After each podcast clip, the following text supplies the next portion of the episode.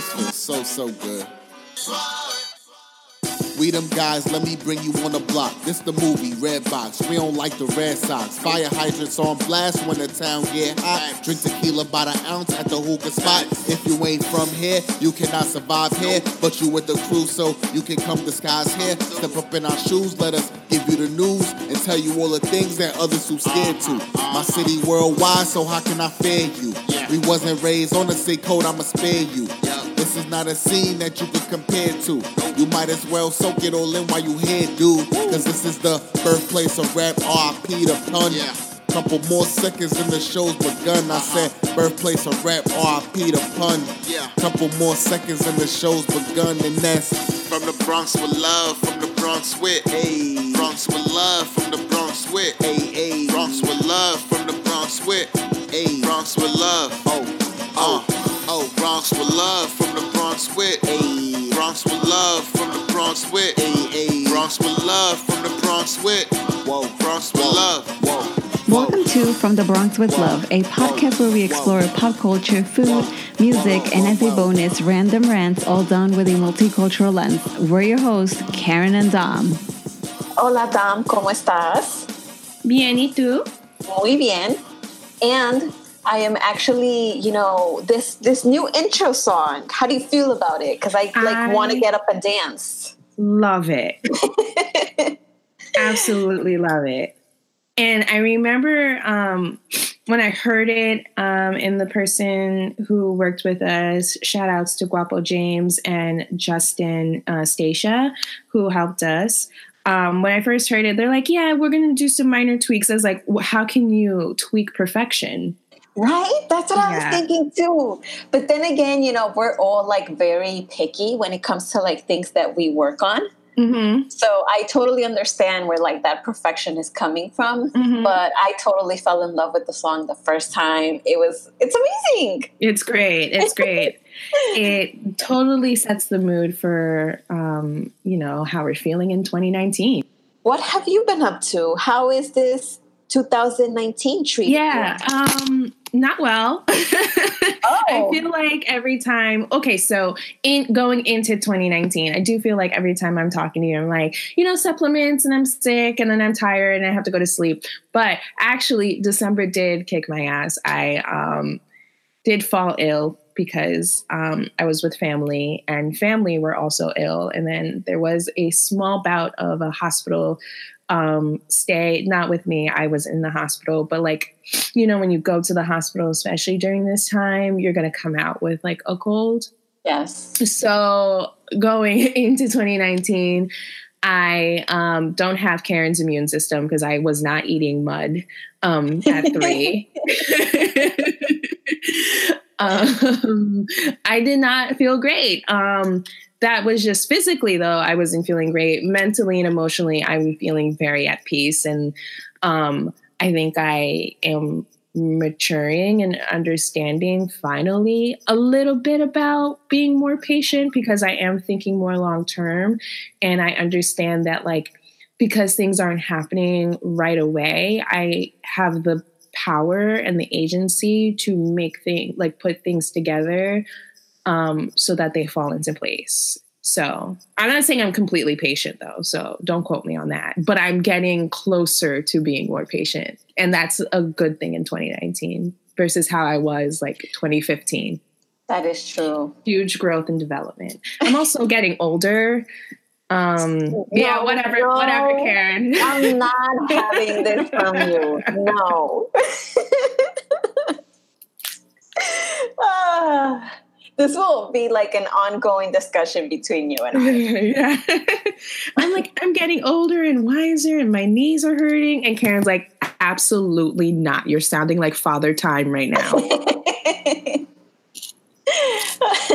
so, you know what? I actually think that, I mean, it's not good that you got sick, obviously, Mhm. but you got it over with. yeah, like December, there were so many things that happened, like from the 21st to the 1st of January. And I was saying this to another friend. I was like, okay, I know like bad news. Sometimes they say bad news comes in threes. I had a I was I didn't have a lot of bad news. I just had like a lot of bad things happen. um, in terms of health wise. Nothing too grave where I was like on my deathbed. But yeah, I was like, okay, it all happened and we're good. We're Yeah, done. yeah, yeah. Well, unlike you, I have not gotten sick yet. I know Yet it's, or at probably, all. it's probably coming, hooks. I know it. hmm But other than that, let's see. I've had a lot of time to catch up on sleep hmm and TV. Yeah. And I actually want to reveal something. Oh wow. So Good. before we jumped on this hangout to record, hmm I purchased a ticket hmm to San Francisco. Oh my god. That's so exciting. I was so nervous because in my head I was like, okay, this is the first time I'm traveling alone. How am I going to Mhm. do this? Should I do it? Should I not? I was like, you know what? Last year I spent a lot of time working, yeah. and this is the year where I have to take advantage and spend that money that I saved up. Because in reality, I was working a lot because I, I already had like plans for this money. uh-huh. And yeah, I'm going to San Francisco. I've been wanting to go for a while. So That's yeah. amazing. And when um when are you departing? Like what what? I'm I leave um, January 22nd. Oh my god. Yeah, so it's from basically Tuesday to Mhm. Friday. That's amazing. Um definitely drop me your pin. Oh, of course, Hooks. You, I was just going to tell you, you need to keep track of me. Yeah. Yeah. Yeah. I will put SPD or SFPD San Francisco PD on my phone. Any ambulatory services, I'm on it. I'm on it. So yeah, I'm a, I'm a little bit nervous because Mhm. this is my first time going alone. Yeah. And shout outs to our coworker Peggy, because remember Peggy went last year to San Francisco around this same time. She did. And the pictures were incredible. And she did have a great time. And I also like I give her a lot of credit because she went alone. Like this was this was her first time taking vacation and she Mhm. decided to go alone. Yeah. I was like, girl, Yeah. I go girl because I would I wouldn't be able to do my first trip alone. Right. Um I my first trip was also last year. Oh, that's right. Um and I did it with a friend. And then when we traveled again, it was you and I. I've never traveled on my own either. So wow. Yeah, I'm uh I'm nervous. I'm excited. you are just you like are kicking off 2019 you're like 2019 is a bucket of water and you just like karate kick that yeah. you're like I'm, I'm ready And actually, this is the first of my trips because in Trips. February I have another one. Oh, i'm sorry what yeah, look at you! I'm dropping all these bombs on you. okay Carmen Sandiego okay, so this second trip is going to be. I believe it's in. I haven't bought the tickets yet because this is like we're just going to take a bus, but I'm taking my mom to Washington. oh that's Yeah. so lovely So this is a mother daughter trip, 1st Mhm. time. that's so lovely i have family in washington it's washington dc right not washington the state No, no, no. Um, uh, I have family in Washington D.C. and I've traveled there um, several times. It, Wait, it- you went last year, didn't you? yeah, Right. I did. Mm-hmm. Okay, so I'm gonna need like a recommendation from you as to like what places to eat and all that stuff. Okay. Yeah, because I'm mainly taking her because we want to do. Uh, obviously, we're gonna be touristy, and we want to do like a tour of the White House. The White House may be just be one of the things. I would say the Smithsonian um, Museum you can go to. That's like the National Museum. Uh, Probably the National Mall you could go to visit. Um, I want to say the Martin Luther King monuments. Oh yes, definitely. Um, no, there's other things to do. I mean, I'm very biased. I was like, I don't want to see the White House because of who's inhabiting it. I know, but the thing is that my mom is soon going to Mexico, Right. and you know how now Presidente, um, what's his name, Obrador. Obrador, yes, Mhm. He now opened Los Pinos to the public. Yes, I did hear about that. So everyone is claiming that Los Pinos is way bigger than the White House. Probably. And my mom has never visited. So I was like, you know what? You're going to Mexico. This is a good chance for you to like see the White House and then go see Los Pinos. And yeah, just tell me how, how it is. Yeah. Oh, you're gonna make her so cosmopolitan. She's gonna be like, "Mm, you know, it's no big deal, both of the places. whatever." She's gonna be like such a hipster. She's gonna be like, yeah, whatever. I saw it before. It was cool. Yeah, that's what I told her. I was like, nope, don't waste your time. As soon as you go there, stay in the city for like two days, visit Los Pinos before like it gets old or something like that. hmm So yeah, I think like that's like the big news that I had for this Wow. early 2019. Check you out. Oh my goodness. Here I am, just like, I survived a cold. But I hope that this is the beginning of a few more trips for the year. I Mhm. really want to put it out there. I want to do more traveling this year. Yeah. So I want to start off on that on that um like right foot. Yeah. That's great. Um, I'm hoping your energy also um, reverberates or trickles down, or however energy works um, to me, because the reason why I'm not planning um, more personal trips is because I'm planning a documentary that um, has a lot more travel in it because it's about the United States and birth rates in the United States. And I have uh, on my itinerary to go to um, Georgia, Mississippi, Texas, and California. So San Francisco and Los Angeles are on my hit list for um, filming. Oh, so. Uh-huh. And then we also have a couple weddings that I've invited Karen to go to, which Yay. includes traveling. So I'm hoping that like you start off the your travel kickoff energy and it like just you know permeates and like my travels will be just as blessed. Well, they will. I'm pretty Mhm. sure they will. Yeah. We're I'm, I'm so excited. We have Mhm. trips planned, whether it's individually or together, obviously because of Mhm. the weddings. But I think this is a good sign. Yeah. Wow, this is great. I'm Yes. like still astonished. I was like, this little minx just doing things, not telling me. Meanwhile, I wake up and I tell Karen what I'm eating. I tell Karen that I'm still breathing. And this is, you're leading a whole double life without me. wow. Okay. I mean, I'm happy for now. I'm For kidding. Oh yeah, this feels so so good. So I'm not sure if you guys can already tell, but we're pretty high on energy. I think like the excitement of all of our travel plans is what's like kicking up this energy. Mhm. But that has not always been the case. Mm-mm. I know I can speak for Karen. I feel like maybe we're still slightly either gun shy or triggered.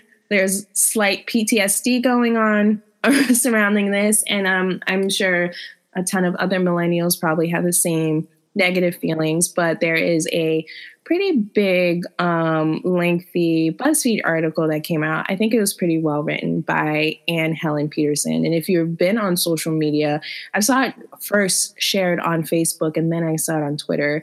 Um, it's talking about the millennial generation and why we're considered the burnout generation. Um, and yeah, like Karen said, we have not always had such sustained, happy, um, vibrant energies um, because, you know, life gets in the way. And by life, most of it we mean interchangeably work.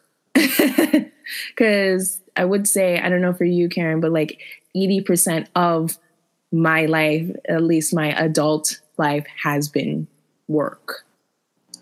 Yeah, I would have to say the same thing. I started working probably when I was like 17, 18. Mhm. And obviously, while I was in college, I was doing both. And after I graduated college, you know, it took me a while to find work, but I was still waitressing. And then eventually, like, I got into like my field. Mm-hmm. And yeah, I'm telling you, adult life. Uh. it is brutal. I know. Um, the I really think the author Anne Helen Petersen. I think I mentioned her. Um, I think she did a really good job though, um, detailing really what it is, like articulating how we felt. Um, I remember reading it, and the first person she was discussing or talking to, I believe his name is Tim, and he was talking about like how monumentous it was to like do simple tasks like going to the post office. And on its face, that kind of seems like silly. You know what I mean? Like things that are no brainers, you know, just like hop a train or if you're in the suburbs, get in a car, you know what I'm saying? And yeah. just like run errands. But I found myself really like resonating when with her and um, with Tim when she said um, she brought in, she introduced the word errand paralysis. And I was like, paralysis is a really good word to describe how I felt. Um, uh, with regards to um, burnout. So sometimes like anxiety can manifest in the form of like procrastination, but it also can um, overwhelm you to a point where you just like cannot do something, or you can also experience disassociation. And when she like put those words together, I was like, oh my goodness, I it's not just like errand paralysis. I know very famously, everyone who's listened to me for the past couple of episodes or weeks or months or whatever, they know very well how I feel about emails. I think you have mentioned it in, in the podcast where you said that you wanted to abolish email. I be, I'm still holding that to be one of the hills that I die on. I remember saying this because I felt really incapacitated by the amount of emails that were coming in my inbox. And even though it required like maybe 50 of them, because um, I was doing a lot of outreach, maybe 50 of them just really needed like a template response back, even getting to the point of opening up. You felt like it was such a tedious task and you just kept postponing it and postponing it even uh, though in the back of your head you knew it was easy? Yeah it's e- i knew like logically it was easy but then seeing like 50 of those and 50 of like the tasks that i needed to do but like the whole inbox was like 200 i was like i can't really deal with this right now. But i think it had a lot to do with um, just everything that was going on mm-hmm. in terms of deadlines and meetings. Mm-hmm. All everything would just like come together, and then obviously in the job that we do, not everything goes as planned, and there was mm-hmm. always like emergencies to look out for. Which you know how I feel about. with like the emergency or like the urgency when it comes to these things because we're literally not dealing with emergencies with like the terms of human cost so like when they make it seem like that, it's very I think to me I find it really yeah. manipulative on the corporation's part to be like, this is urgent. Nothing is as urgent as like life or death in the operating room. One thing that I do want to mention that really, really like just put me on edge was that a lot of these deadlines weren't really dependent on us because we depended on someone else submitting this mm-hmm. content on time. Mm-hmm. And so, as much as, you know, the higher ups try to rush us, it's like, what else do you want me to do? Like, I'm emailing these people constantly, mm-hmm. but there is so much I can do. Like, what do you want me to go up to their door and knock? Mm-hmm. Exactly. I've said that so many times. Yeah. But I think, like, it also translated to my personal life because by the time I got home, I was so mentally exhausted that I just mm-hmm. did not feel like doing anything else. Mm-hmm. as simple as things were, like returning something that I had bought and just didn't fit or whatever, even that seemed like the world's hardest task. Absolutely. I'm I'm looking at a pair of boots right now that I ordered online that don't fit me.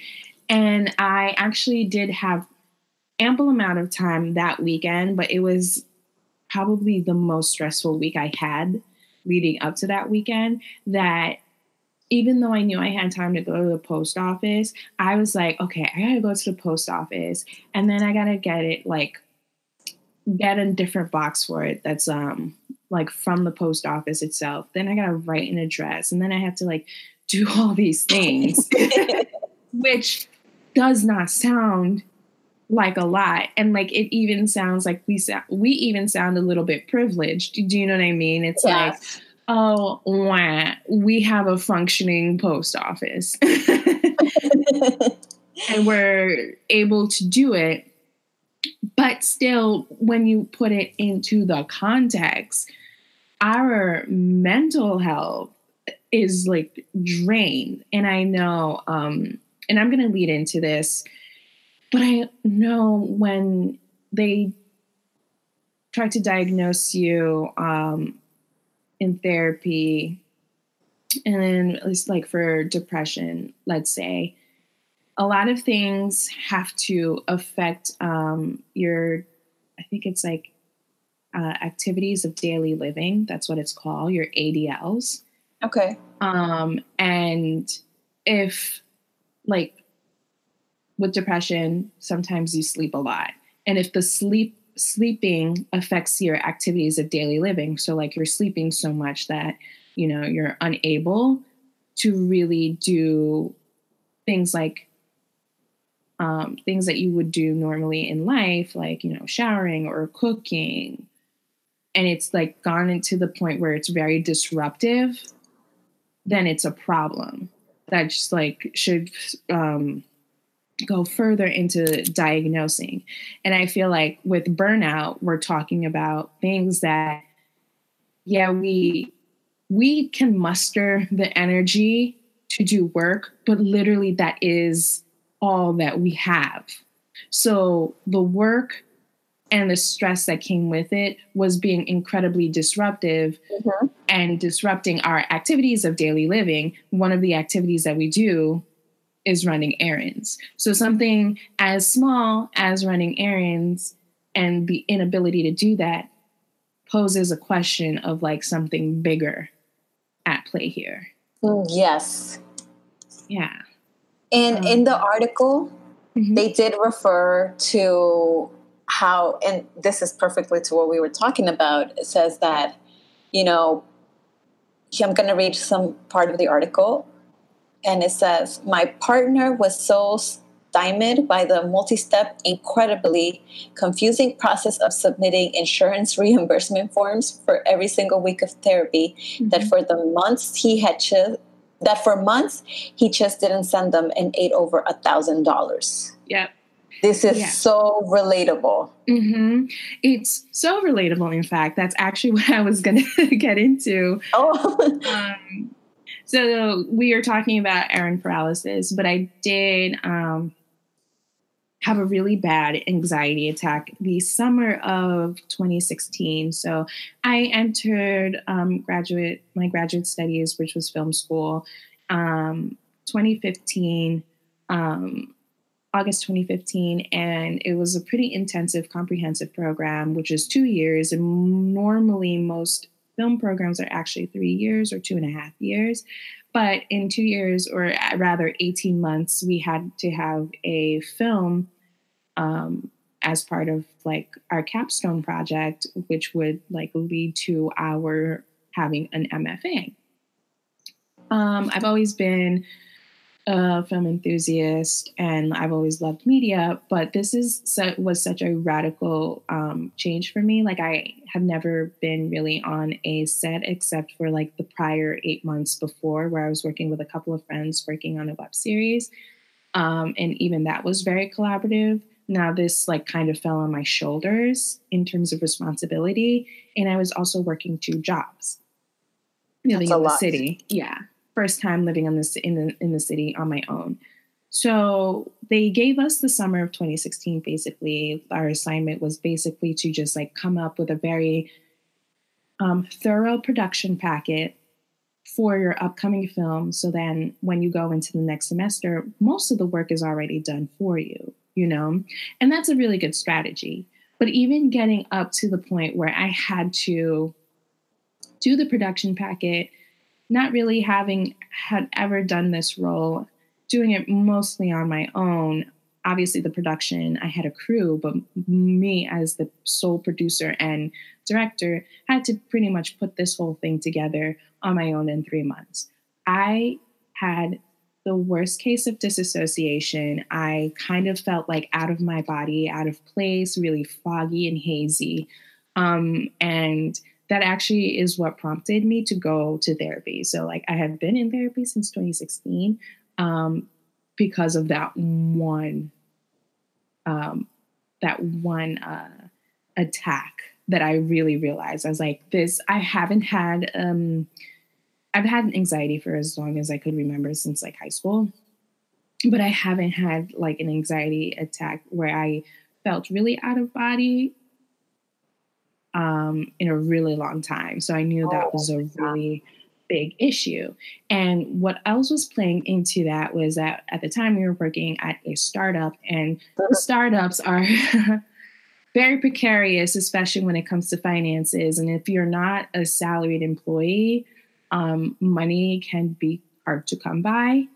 Um, and I was putting in a lot more hours than I was being um, monetarily valued for, in addition to working um, on this project.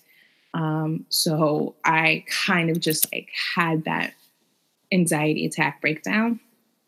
Um, and that's when I saw the therapist thing, I was like, yup, uh, thankfully, I did have insurance at the time, so I did not have to constantly put in claims. Oh, um, right. But the insurance, like it was, it's it was a more steep copay, which I'm like, okay, I'm going to therapy to get like you know some kind of comfort for my anxiety, but then I'm getting financial anxiety because like paying for therapy is kind of expensive, at least at that point when I was going to it. Yeah. Mm-hmm. And you were you were doing a lot. Like I don't know how you managed. I look back and I don't know either. And I I know people like you know in undergrad or grad will like you know do Adderall or oh take, right um, take some supplements to help them out and I didn't you even didn't. do that. Um, I know it came at a really great cost, which was my health. Yeah. So and this goes, there's another part in this article where it, it, it's talking about, you know, the ordinary things that we do, like running mm-hmm. errands. Mm-hmm. And the author writes, why can't I get this mundane stuff done? Because I'm burned out. Why am I burned out? Because I've internalized the idea that I should be working all the time. Mm-hmm. And this reminded me of that article that where Elon Musk said that people should work 80 hours a week to change the world. That's disgusting. Right? Like, excuse me, sir, when am I going to sleep? When will I eat? When will I just sit and watch TV? yeah. like, I cannot work 80 hours a week. Like, I'm not a robot. Right. And maybe he has the time to do so because he has people that clean for him, people that cook for him, people that watch his kids if he has any. I'm not I'm not really familiar with that. Oh, he does. He has five boys. Okay, he probably has like a full stuff of, of nannies that help him out with that. So of mm-hmm. course he can say, "Let's all work 80 hours a week," but not everyone has that luxury. Mm-hmm. So that was one of the things that really stood out to me because I think like even at our job, they made it seem like that. Mm-hmm. Like, oh, you, you know, you should like read articles related to the industry oh, outside yeah. of work, da da da. And uh. yeah, I just like I wanted to um introduce so I remember even before reading this article, which I think is like amazing that she wrote it and wrote it in a language that's really accessible Um, because I know there's like there are other theories out there, like mm, some that I'm gonna quote, but they're harder or more dense, I would say, not harder. They're essentially talking about similar things. It's more dense language because um, it's philosophy and economics. Um, and I'm really happy that she was able to like she really wrote this in a really accessible language, really relatable. Um, yeah, really getting down to like articulating our material conditions as millennials and like why that has such an adverse effect on our mental and emotional well-beings and sometimes our physical well-beings um, stress can manifest itself physically but i do want to like contextualize by like i remember i you know, you know, during the summer, I had like a bit of a reading kick and I was reading so many books. Um, and in my reading of this article, it like really made me remember reading Mark Fisher's um, Capitalist Realism, where he like talks about um, post Fordist um, society and, and economics, which is like Fordism, which comes from Ford like the company yeah. and the car, um, which kind of revolutionized um, industrial manufacturing because it came it like did more like factories and manufacturing in terms of like um, the assembly belt so it was like easier where people weren't just um, one person wasn't putting one car entirely together it was like a group of people and each section of the factory was working on one piece of the car, putting the car together. So that's like manufacturing ind- industrialization. Post Fordism is like what happened to the workplace after it. And that's like managerial and things like professional classes like us or like creative professional classes where we like went and got a specialization we have a degree and we work in offices so that's what post fordism um, okay. uh, means um, or is referring to. And I'm looking on Wikipedia and it's called, it's basically saying post Fordism is the dominant system of economic production, consumption, and associated, so, associated socioeconomic phenomena in most industrialized countries since the late 20th century. Yikes. Yeah. So we went, we moved a little bit far further from like industrial manufacturing to this. So we're in a post Fordist society. Um, and it's, you know, it talks about capital and work and labor and whatnot. And I just want to like pull out this quote, which you already started to articulate um, from the book, which is on page 34. And it says, Work and life became inseparable. Capital follows you when you dream. Time ceases to be linear, becomes chaotic, broken, down into punctiform divisions. As production and distribution are restructured, so are nervous systems. To function effectively as a component of just in time production, you must develop a capacity to respond to unforeseen events. you must learn to live in conditions of total instability or precarity, as the ugly neologism has it. Mm, that sounds relatable. so, this is really talking about like the structures that are in place that kind of seep in to our own consciousness. And that, I think. Oh, yeah, no, go ahead. Go, go ahead. No, I was going to say it seeps into our consciousness that then we transform to be agents of the structure, not the other way around. Yes. And you know what? I think it also has to do with the way that jobs are structured now. Mm-hmm. And I think it, it, also it's because uh, well, ever since I graduated college, I've been working in startups. Mm-hmm. I think that's the same thing with you, right, Dom? Absolutely. Okay, so in startups, obviously it's a cool environment. You have this cool office with, you know, lunches here and there. And even my friends that have visited the office say, like, oh, your office is so cool, like mine is so boring. Mm-hmm.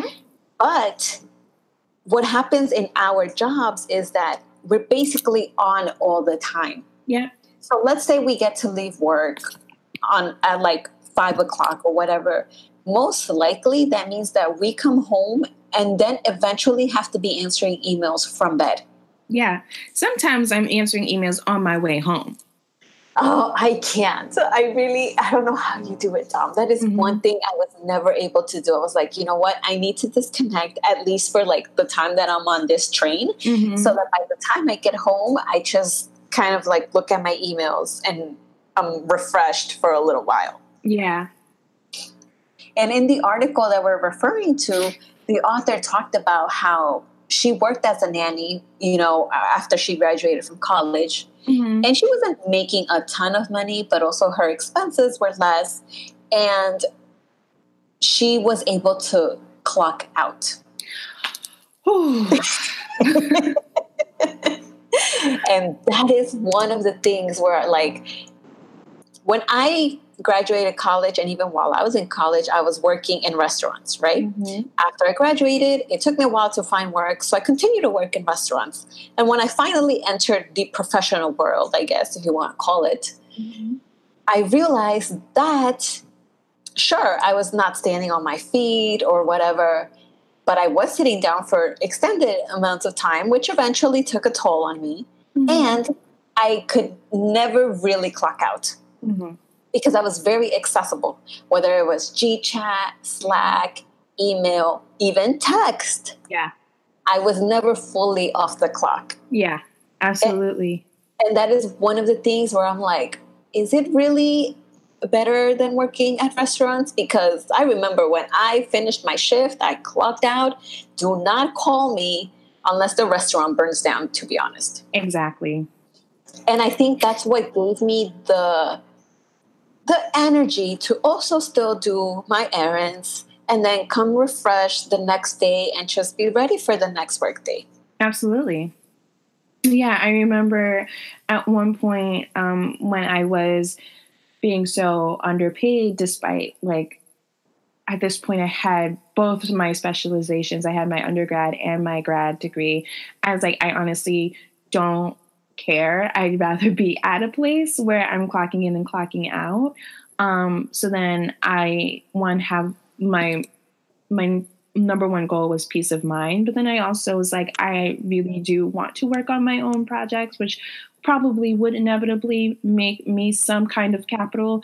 But overall, if it's like the goal is to survive, um, let me do a clock in and clock out um, kind of job. And that's, I'm not saying this because I haven't done it before. I actually did. I was a hostess yep um, all throughout um, grad school.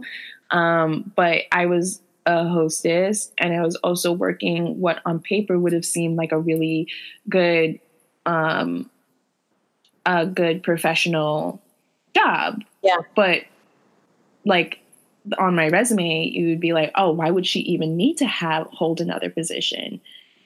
That's my resume, my bank account, and like my Yes. benefits and my 401k don't say the same thing. Yes. Oh my- because you just said the perfect thing. Keep on going. Sorry for interrupting you. No, no, I was just gonna say you said something where we were talking about on like on the same page of capitalist realism, and I remember reading this because I was like, oh my god, this was like meant to be done on purpose. Um, basically, they talk about flexible specialization, which is what you were saying. Is like people when you talk to people about your office, you're like, yeah, you know, you can make up the times you come in, you can work from home. It's quote unquote flexible. Mhm.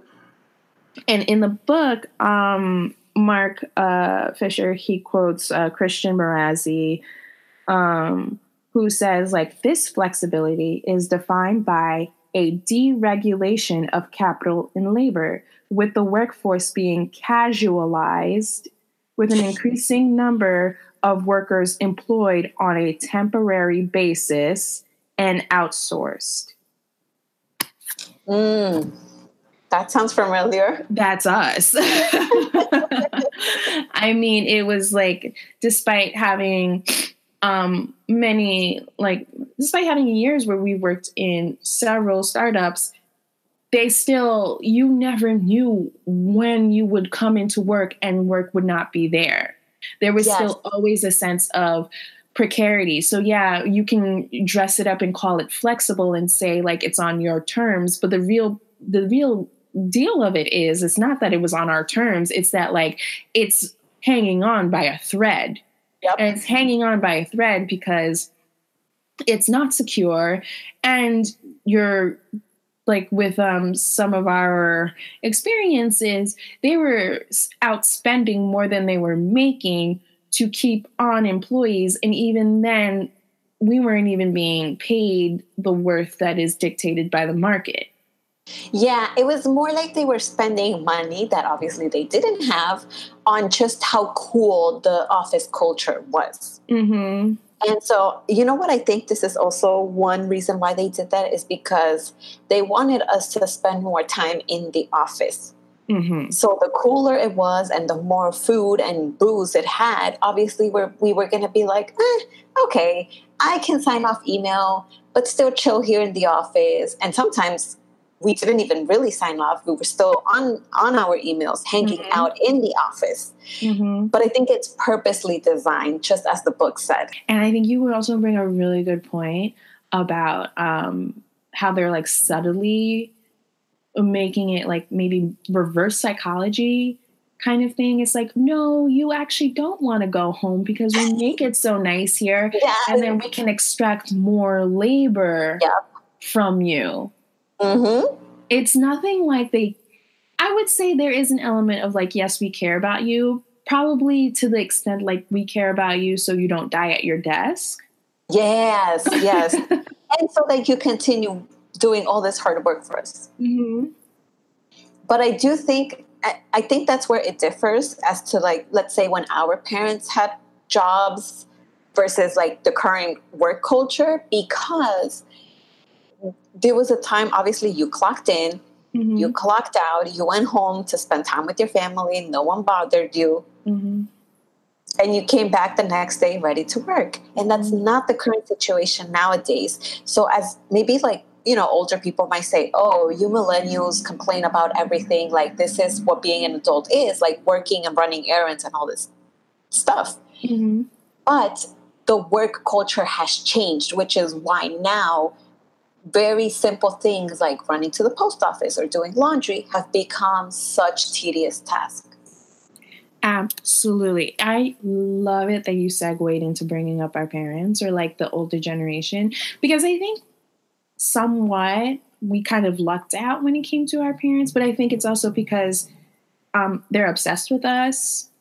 so they're like, I remember telling my mom how stressed I was, and she was like, No, quit, come home, Everything is here for you. I will feed you. I will blend the food, mainline it into your mouth. I'll chew the food for you. I'll make your I'll make your bed for you. So I think we lucked out there. Where like our parents were like, no, you don't need to be stressing out this much. Like we're still here as your resources. But the overall generation, I think that probably has to do with their they didn't grow up like in like American boomer economy where like I know suburban American people who are of my parents' age and maybe a little bit younger grew up during like a really great, prosperous economic time. Mm-hmm. And they were kind of insulated from having to work as hard as we do, even though they said they work hard. Yeah, they worked, but they also were living in a time where like college was probably two cents. and they always had a summer job. And after college, they could just intern and go straight into a job and work there for 20 years and retire. Yes. So yeah. it's very easy for you to say like get your stuff together when when it was your time and you were my age, you had like pretty much everything set up. Like by 27, people were deep well into their 401ks. You know what I'm saying? Mm-hmm. Yep. Um, so I think we lucked out there with our parents, which is nice. Um, they're still hard on us because we're immigrants. Always, yeah, that standard that, that we're held up to. Yeah, but they're yeah more nuanced and supportive when it comes to like us stressing out I think it's because our parents understood that struggle of what it was to come to this country. Um, wow yes. without having any support, like, and no one to lean on. And so now they're like, oh, well, I went through that, but that doesn't mean that my children will have to go through that same struggles. Like, like they have me so that they can lean on. And that's why they continuously offer their help. And we know that they're there. If like anything was to happen, like we can rely on them. Like you said, my mom will also just like make my breakfast, make my dinner, like anything to make me happy if, if I'm going through a difficult time at work. Absolutely but yeah, you bring up, um, I guess, our parents' generation or that generation in general, especially when it relates to American culture. Um, and the author also brings up like the boomer generation, basically. Um, and she writes that like we, us, millennial generation, have less equity mm-hmm. than the boomer generation but we're more in debt than the boomer generation. We're the most in debt generation with the least amount of equity to our names overall. That's something that's like very institutional. You know what I mean? Mm-hmm. It's very hard when you look at it for what it is to then say, individualize it and moralize it and be like, oh, you know, it's just you when we're literally all in the same boat. yeah. turn around and say it's just you. That's being really ignorant and intellectually dishonest. It's everyone our age, basically. Mm-hmm. But I think, like you said, that we're the ones that are more in debt. It's because I think, like the new generation mm-hmm. realizes that college is not really like crucial. I think a lot of them have realized that. Mm-hmm. And so they're like, okay, why are we going to go in debt? And then that doesn't guarantee us a job anymore like it used to back then. Mm-hmm. And obviously, with this current work culture, one day you have a job, the next day you don't. Yeah. So then they're like, okay, well, why should I even bother? Why don't I just like start my own business? I feel like a lot of them are like that now because I'm starting to see it on Instagram where there are people that are younger than me and already have their business. Like they're their own boss. Yeah. I think like in certain aspects, yes, college is important, but college is not for everyone. And if you really feel like college is not for you, why even go just to bury yourself in debt when Absolutely you don't. can probably, you know, make a better living out of like something else. Mm-hmm. If you absolutely feel like you need a specialization, maybe like you really feel your vocation, like your vocational stuff. So, like, you feel your calling is to be like a doctor or nurse. I'm not saying like you can't like be an entrepreneurial doctor. You know what I mean? Like you have, you're gonna have to have some kind of training. But like I don't know, like other things. Like if you just want to be an entrepreneur, yeah, like go for it. To be honest, yeah. And I think with this with this current time, there's so many resources. Right, and it would be nice to be in a society where like you know we have our like our wages aren't tied to our work like we have money and then we have also the flexibility to just use that money to invest in our own um, mm-hmm. businesses and then we can invest in the economy without like having something tied like work for another person yep. for our survival. Like the fact that insurance is tied to wage labor that's the most ridiculous is, thing it's the most ridiculous thing. So like people literally either have to choose between like their well-being and maybe death if they have like a a, a um, illness that requires some kind of medicine or like like and they have to work to get yeah. to like to get that medicine or not which is insane to me it is yeah and so it would be like really great to be in a uh, society where like many people at least have an option to, you know, seize the means of their own production. and I think people would be more creative because if Absolutely. you don't have to worry about like, oh, I need a job in order to have health insurance, but I really mm-hmm. have this passion project and I can't develop it because obviously if I get sick, what's going to happen to me? Mm-hmm. So if we already knew that that aspect is taken care of, I think there will be more people that are creative and focusing on what they truly love. Absolutely. Versus just going into a job which they dislike, they become stressed, and you can also get ill from the stress. Mm-hmm. Yeah. So it's like this never ending cycle. Yeah. I think that's what she was like basically. Well, this is a thesis of the article.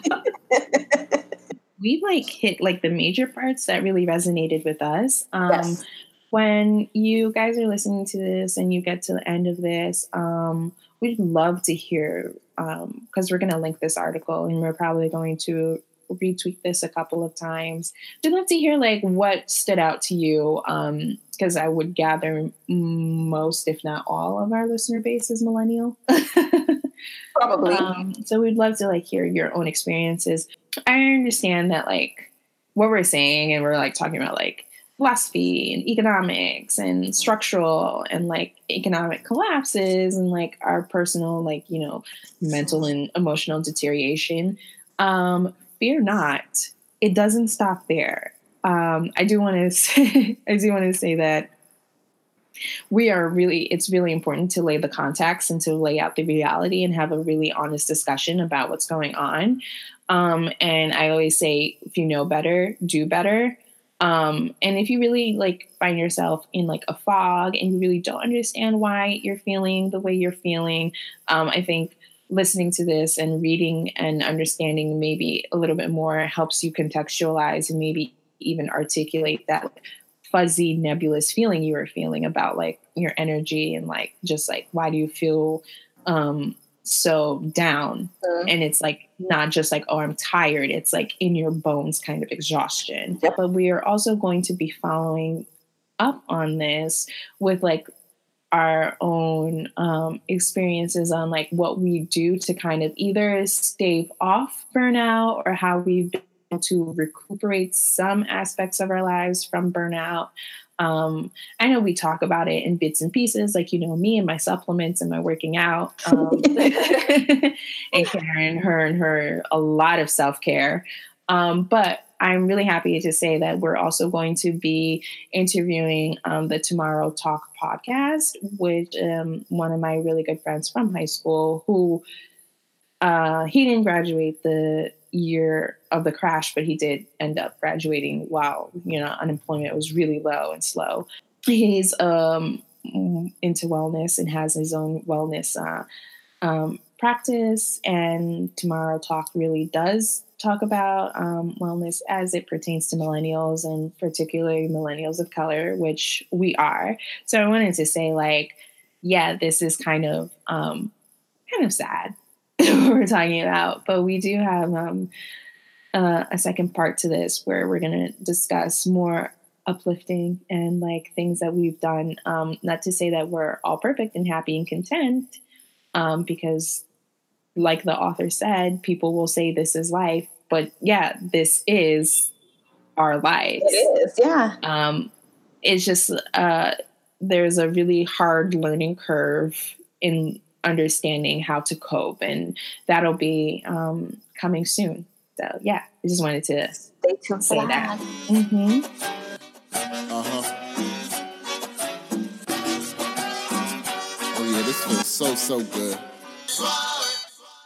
And moving to our next segment, which is highlights, bag ladies. Nice. They're having their, well, as, since I started listening to them and following them on social media, mm-hmm. this is the second live show that I will be attending. Awesome. It's in Jan. It's in this month.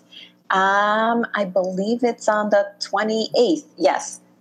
It's on the 28th of January, and it's going to be their second live show. Well, first of the year, obviously.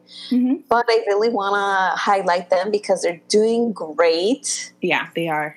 I love their show. And so keep it going.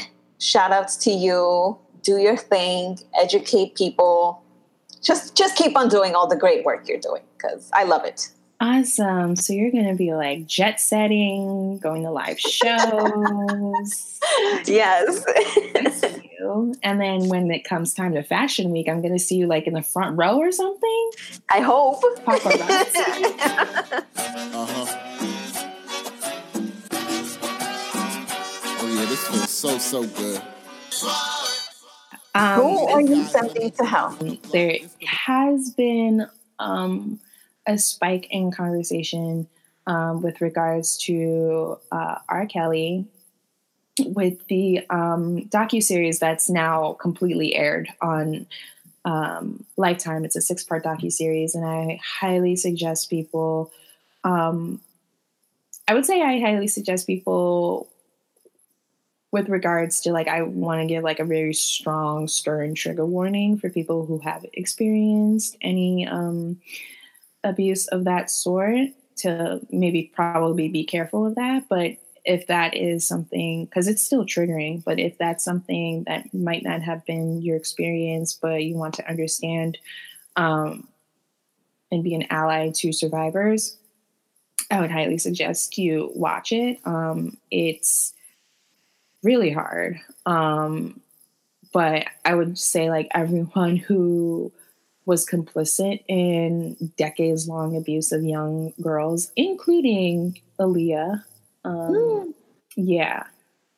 Uh, so everyone in his camp, his team, complicit, people who are still strident fans of his, which is weird, um, and himself, go, go, one way ticket, one way ticket. I mean, yeah. just get out of here. Um, I don't care if you're like, well, it's allegations. Like, there is literally, literally video evidence of him being really inappropriate impropriety with a minor and it's not even like it's really horrible i haven't seen it and i refuse to watch it but yeah that was back in what early 2000s so if that was happening then please do not come up here in 2019 saying give the benefit of the doubt because there is absolutely no benefit of the doubt. An acquittal does not mean in,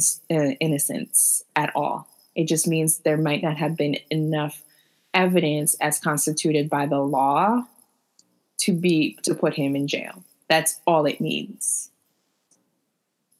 So, um, anyone who's still supporting, condoning, thinking, oh, they need more, that's nonsense. Mm-mm. You're not standing with the survivors, and you're not you're not being a good ally. And I think, um, yeah, it's it was a really hard way to start off the 2019, um, but because we're in an age of Me Too, and the Harvey Weinstein um, expose really rocked us, and I think we mm-hmm. should talk about it, all of it, all of it. Thank you, Dom. You're welcome. I set them all. I did my job. You did. I, saved, I saved the world. As always, for joining us um, and listening to us talk. And we hope that you find some sense of comfort in knowing that, like, you're literally not alone. Even the cutest, most fabulous uh, podcasters in the world have suffered too. I like that. yeah. Okay, don't forget to follow us on Twitter, Instagram. We are on Spotify now, Google Play, SoundCloud, and obviously Apple Podcasts. So, yeah, follow us everywhere. Please leave a review because those are very important. Catch you guys on the next episode. Bye. We them guys, let me bring you on the block. This the movie, Red Box. We don't like the Red Sox. Fire hydrants on blast when the town get hot. Drink tequila by the ounce at the hookah spot. If you ain't from here, you cannot survive here. But you with the crew. This podcast was executive produced by Karen Almonte. You can follow us on social media to keep up with your favorite Bronx ladies. From the Bronx with Love is part of Anthology House Media.